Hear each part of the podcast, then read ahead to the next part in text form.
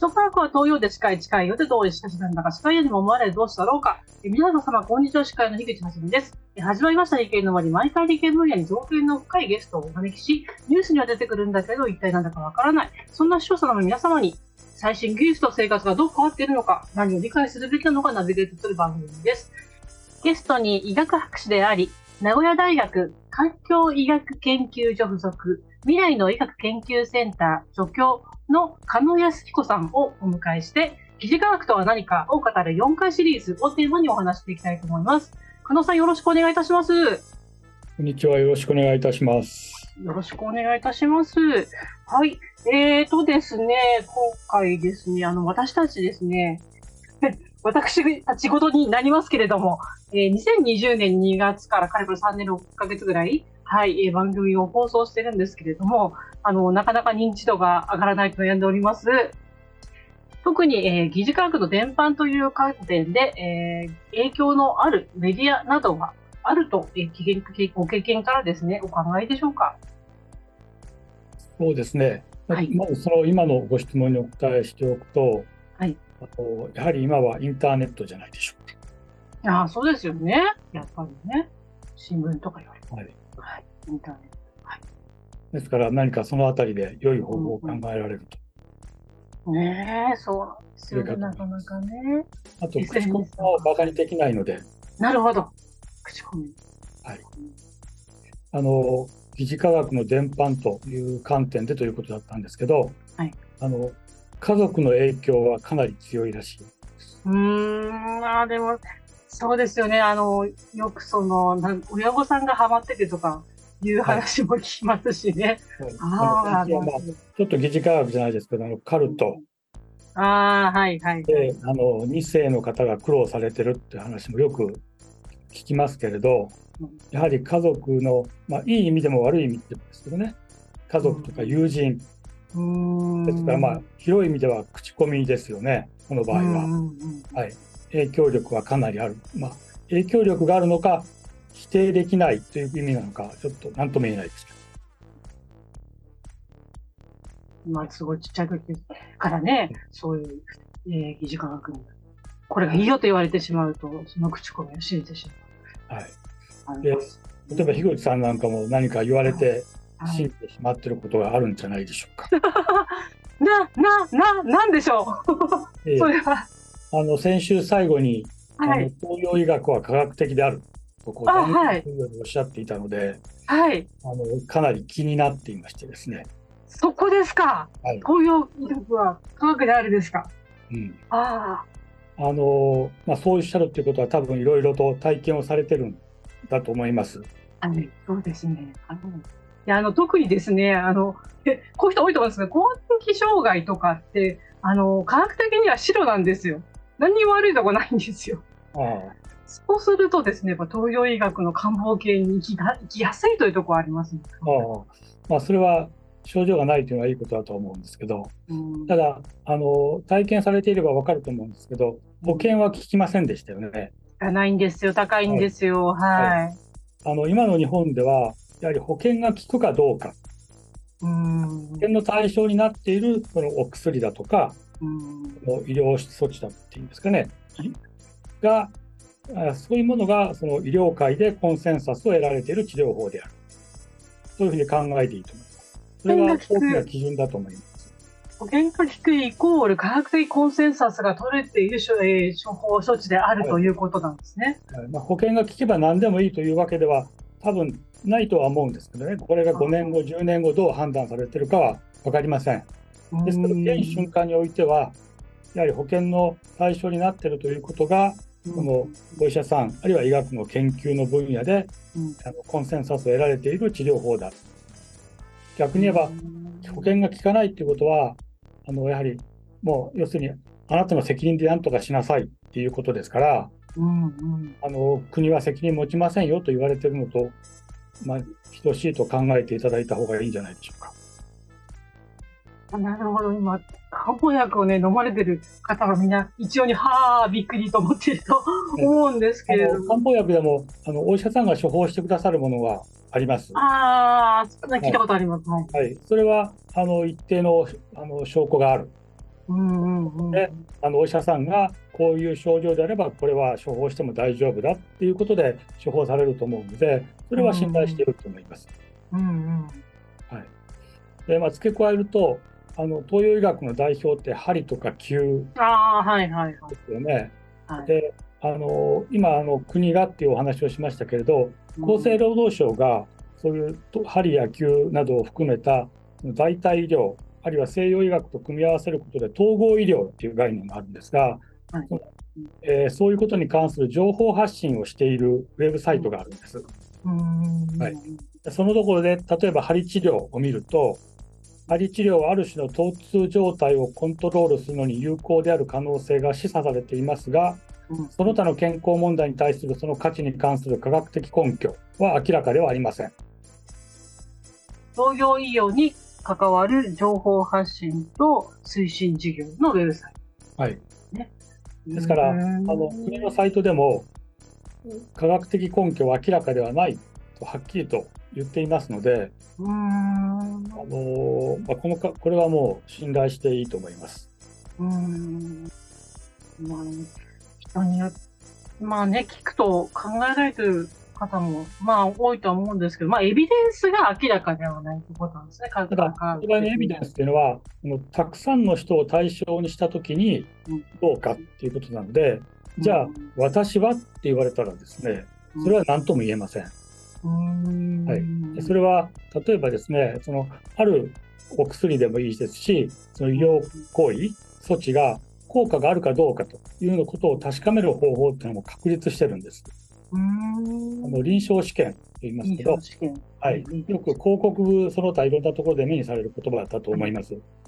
例えば医薬品の効果だとうん、その実際の患者さんを対象にして、その薬を利用する方たちと、うんえーその薬を使わない方に分けて、でうん効果があるかないかを比較します。うんで薬を使わないっていうのは、この場合は本物とそっくりだけれども、何の効果もないっていう、そういうものをあの使ってもらいます。うんうん。はい、それをあの偽薬と言います。偽の薬、はい、プラセボというんですけど、ですから本物の薬と偽の薬とをそれぞれ別々の方に試してもらって、これで差がつくかどうかです。うんはいで大大切なことは、その時その患者さんを完全にランダムに2つに分ける。うん一時的な分け方は一切しない。でその上で2つの、まあ、何人えー数百人か数千人のたそれぞれの対象でえー比較をする。うこと偽の薬をそれで二種の薬を飲ませた飲ませるグループと本物の薬を飲ませるグループはい、そうです。ランダムに分けるんですね。これをランダム化比較試験と言います。うん、そういう臨床試験をやってるんです、ね。はい。うんでさらに、その全ての患者さんは、うん私は偽物飲んでるというふうな人たちはいなくて、みんな本物を使ってると思ってます。はい、ですから、本物そっくりの偽の薬を使うわけです。ーん。でですから、えもでさらにそのく薬を処方するお医者さんも、それから効いたか効かないかを評価する人たちも、うんすべての人があの本物を使ってると思ってます。うん。誰が偽物を使ってるかは分からない状態で、うんえーその比較試験をします。うん。まあ目隠しをしたような状態という意味で、ブラインド試験と言います。試験。うんはい、あ日本語だと盲検化試験と言います。うんで、合わせて盲検化ランダム比較試験うん。という言い方をし。て、この方法を使って効果があるうんうん。ということを評価するというのが、あの最低限の判断基準です。で、あの先ほど、私はどうかっていうお話をしましたけど、はいはい。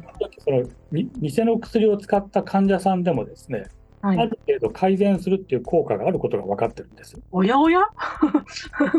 それは不思議ですね。はい、偽の薬を先ほどプラセボという言い方をすると言いましたけど、プラセボ効果と言います。プラセボ効果。はいうんあのつまり本物、偽物なんだけど、本物の薬をもらって飲んでいると思うだけで、うんうんこう精神的な作用もあると思うし、うん。場合によっては、どんな症状でも自然に治るっていうことだってある割合で必ずありますので、うんうん。そういった人たちも全部合わせて何らかの効果が出てしまう。わけです。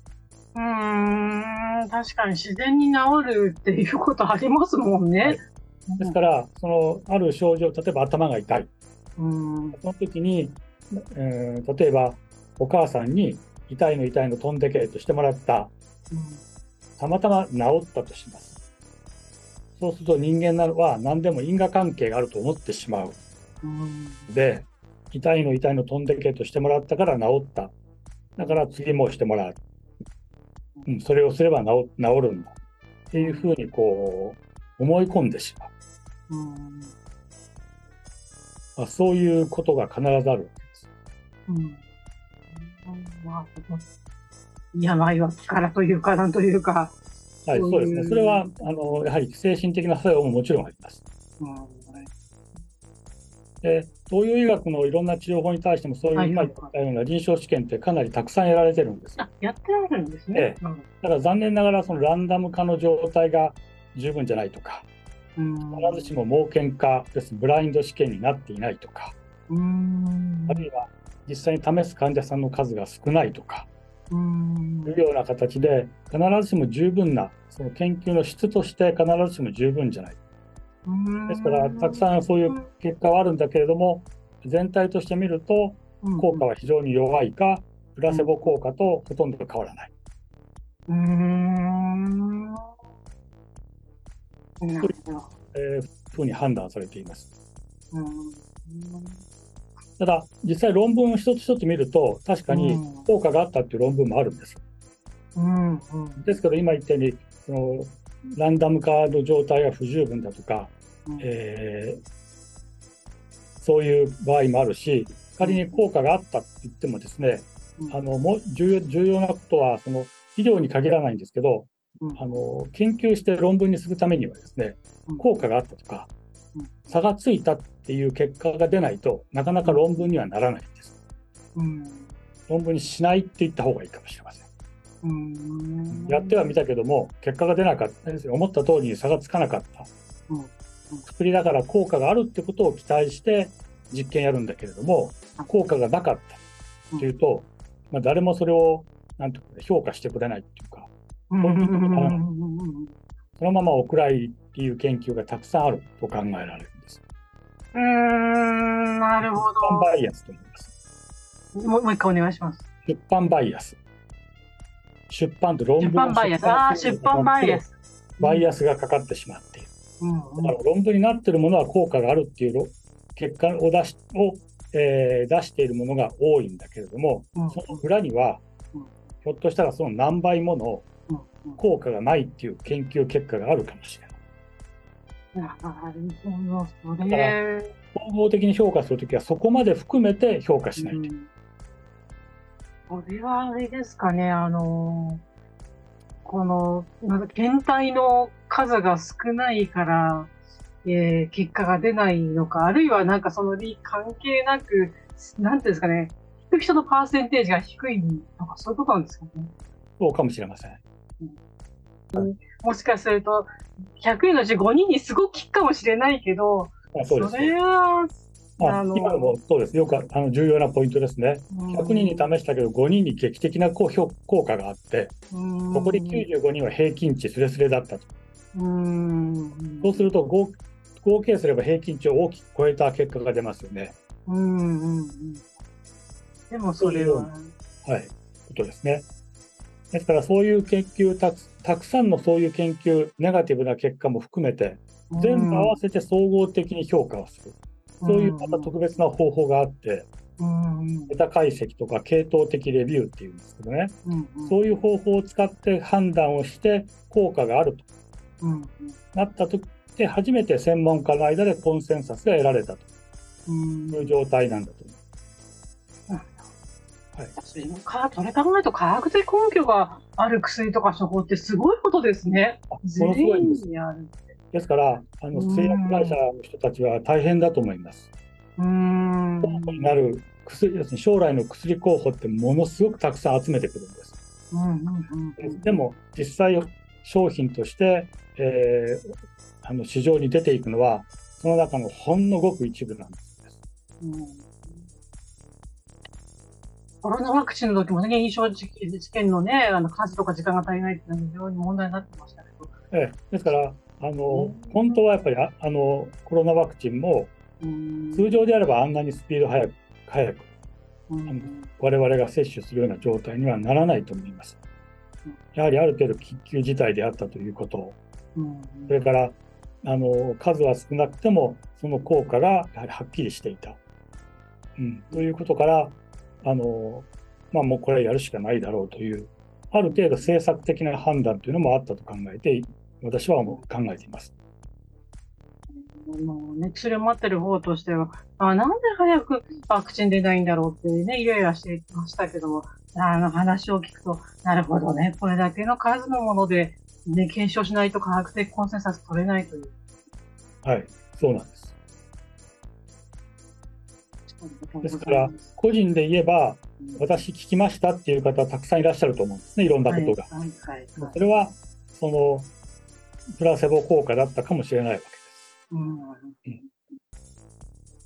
その可能性は非常に高いと思います。プラセボ効果、うん、それでね、途中で自然治癒でこんなっちゃったかもしれないし、はい、そういうことですね。ありがとうございます。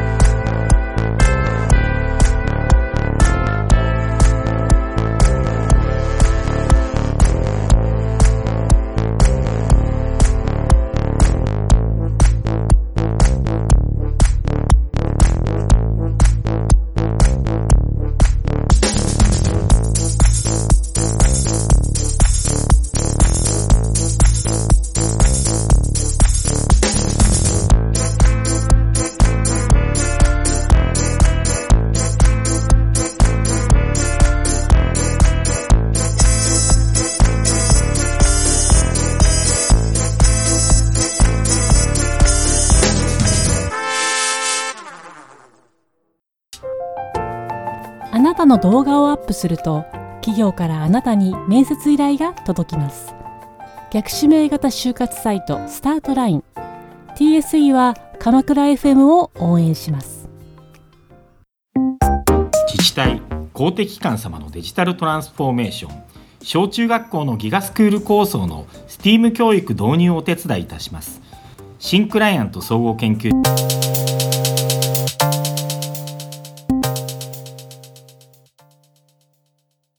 えそれではここから顧問のサイエンスライター富山かなりさんを交えたトークになります。富山さん、今回は加納さんにどんな話を掘り下げて話していただきましょうか。こんにちは、富山かなりです。こんにちは。もうね、お伺いしたいことがたくさんあるし、こう聞いてくださいよって思いもたくさんあるんですが、ね、時間決まっているのがラジオ番組のいいところであり辛いところなので、あの先ほど前半でですね、えーと、医療とかお薬についてのあのこうちゃんちゃんとしてるかどうかの判断基準にこういうサイトがありますよという情報を教えていただいたと思うんですがあの健康食品ね病気になってお医者さんにかかる前にやっぱりもっと健康になろうとかいつまでも健康でいたいっていう気持ちで健康ってついてるこう食品を買ってしまいがちなんですがこうこの辺に関してもこう国の方からとかどこか公的なところから情報は出されているんでしょうか？はいあの健康食品のその安全性や有効性に関する情報があの公開しているところがありまして、えー、っと健康栄養研究所、えー、っと正式名称はですね、えー、っと国立研究開発法人医薬基盤健康栄養研究所という長い名前なんですがここのウェブサイトの中に健康食品の安全性、有効性情報っていうサイトがあります。ここを見ていただくと、あの例えばビタミンはどうだとか、ミネラルはどうだとか、あるいはいろんな健康食品の特に素材それぞれについてどういう、え有効性や安全性について情報があの研究がされているかとということを情報としてあのかなりまとめて公開をしています。これ URL とかの SNS にあの載っけても大丈夫ですか？あこれあの国の機関のあのこ公的な機関なのでだ大丈夫ですね。あ私ここの研究所行ったことありますニビホン。はい大阪の吹田の方かな？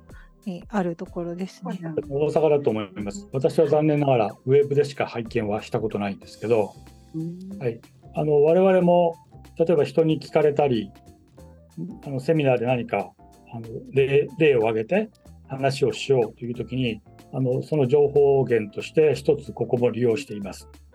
後ほど SNS に載せますので、はい、はい、はい。であの一般の方はなかなか読み切れないと思うんですけどその、えーと、根拠になる論文もすべて引用して出ていますのでそういう意味では信頼できる、え、サイトです。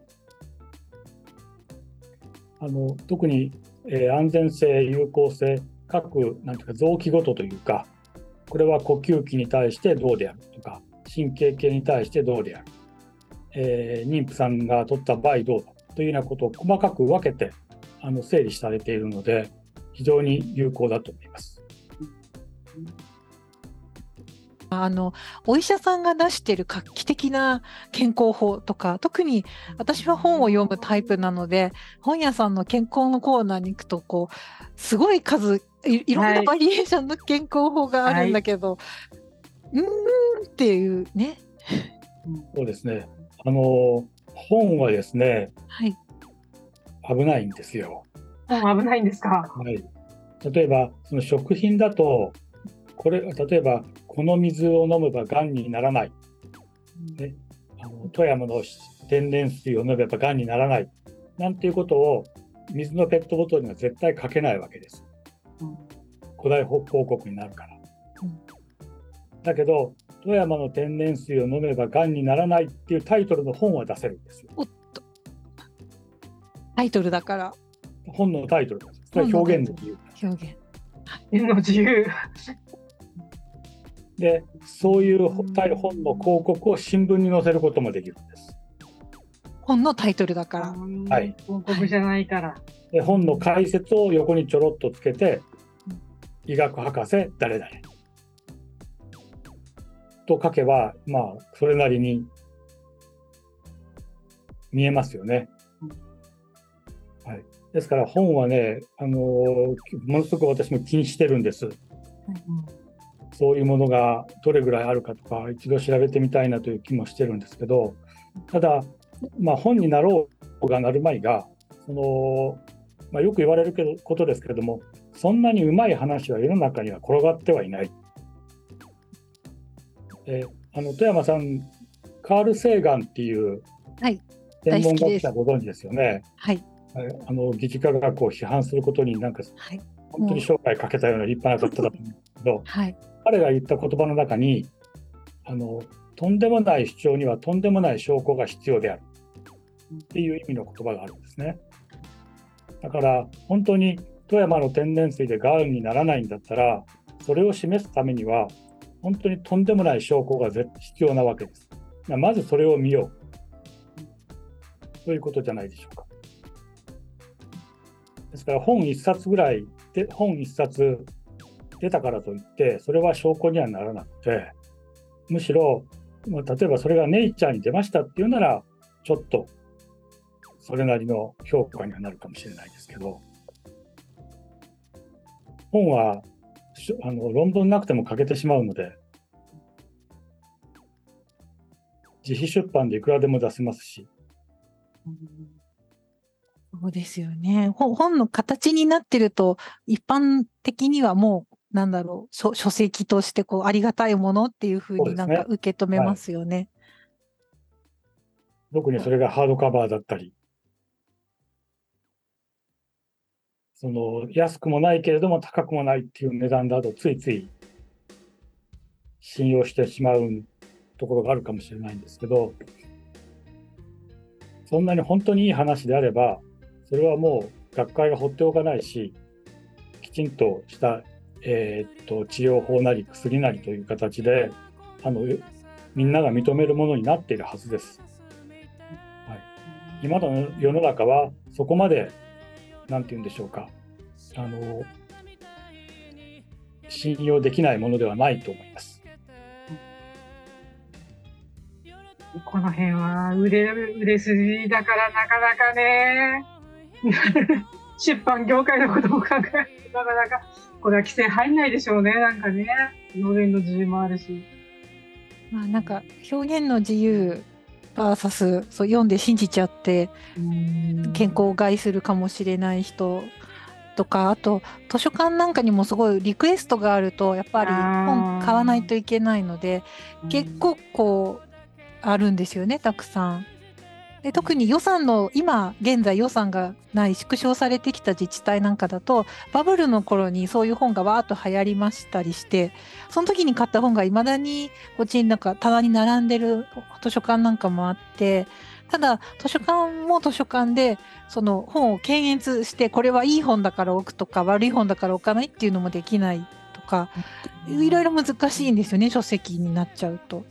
うん、そうですねあの理想的にはあのおかしな内容の本はまあなんていうか人がもう見向きもしないということで淘汰されてしまうというのが理想的な状態だと思いますので、うん、そうななかなか難しいですね。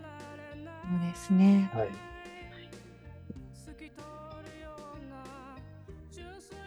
あの最初加納先生にお話を伺いたいと思った時はどうしてその、まあ、ヘンテコリンな治療法だったり怪しげな薬を信じちゃうんだろう変ですねっていう話をしようかなって思ってたんですけどだんだんだんだん自分の業界の すごい近いところに話が持ってきてしまってその一筋縄ではいかない話題だしなんかいろいろ扱いがいろんな意味で扱いが難しいテーマだけどただ一人一人はもっとなんかできることそれからやるべきことがあるんじゃないのかなと考える時間になりました。ありがとうございました。ありがとうございました